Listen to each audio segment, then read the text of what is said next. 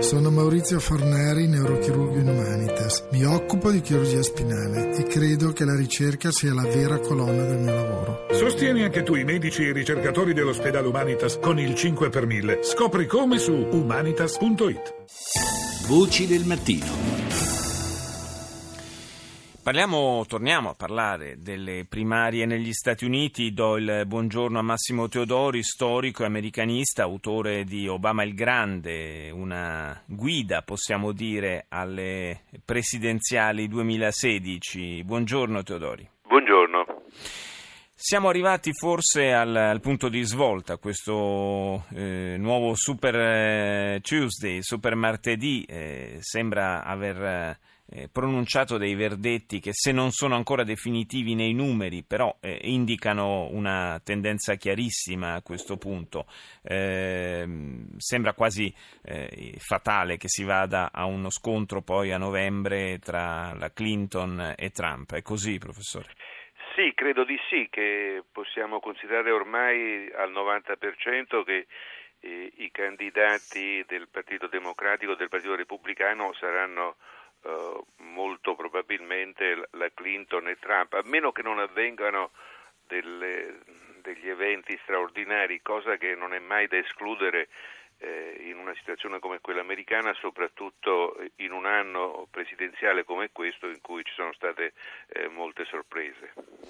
Eh, abbiamo fatto sentire ai nostri ascoltatori in apertura di programma eh, le, i discorsi, degli estratti dei discorsi che hanno fatto eh, sia Trump sia la Clinton eh, subito dopo la diffusione dei primi risultati di questo super martedì e una cosa che, che saltava agli occhi era il tono eh, più pacato eh, di entrambi, in particolare di Trump che di solito tanto pacato non è, e il, direi il tono già quasi presidenziale, un pochino dei due, un, un cambiamento un po' di, di, di, impostazione anche della campagna eh, che è andato anche di pari passo con eh, le parole di, di stima nei confronti dei rivali nei rispettivi partiti, anche questa un po' una novità.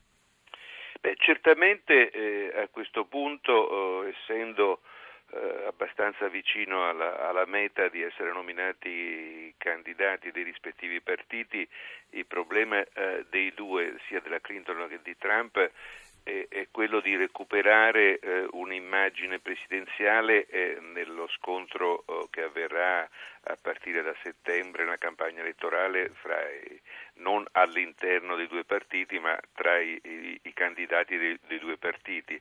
Io direi che eh, la Clinton e Trump si trovano di fronte a un problema eh, analogo, anche se speculare eh, vale a dire che la Clinton dovrà recuperare eh, tutta quella passione anti-establishment che si è espressa in maniera abbastanza inusuale eh, con eh, il consenso che ha ricevuto oh, Benny Sanders, perché anche se è sconfitto e, e non potrà essere nominato candidato eh, democratico, tuttavia ha attirato una massa di consensi molto più ampi di quello che si poteva prevedere all'inizio.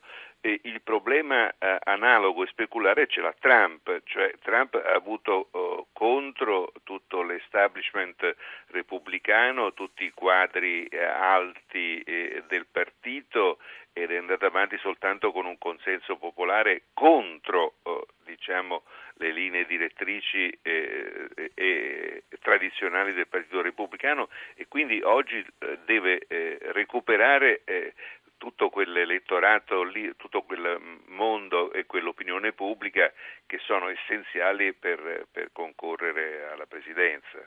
Ed evidentemente l'appello a tenere unito il partito che ha lanciato Trump eh, proprio in queste ore non è, non è casuale, è legato è proprio... Esattamente in, in, nella direzione che dicevo, cioè eh, sa benissimo che non può affrontare eh, uno scontro con il candidato democratico eh, se non riesce a riunire il partito, quello che è stato fino adesso molto diviso. Eh, Ted Cruz, eh, dopo il ritiro, eh, la conclusione, la sospensione della campagna di Marco Rubio, adesso sta, ha già cominciato, per la verità, a corteggiare gli elettori potenziali di Rubio. Ha qualche, ancora qualche residua chance, secondo lei, Teodori? Eh, ehm qualche chance residua eh, penso che non ce l'abbia.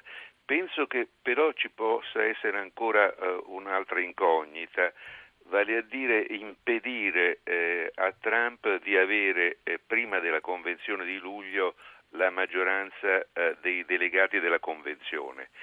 Se rimangono in, in gara eh, gli altri tre contendenti, compreso Kesic, che è un candidato da un profilo molto tradizionale repubblicano, insieme a, a, a Rubio e Cruz, Rubio mi pare che stia abbandonando, ma insieme sì, a Cruz, ha, ha, dato, eh, possono, impe- possono, impedire a Trump di, di avere prima della convenzione la maggioranza dei delegati, nel qual caso in sede di convenzione, cioè a luglio, potrebbero riaprirsi i giochi.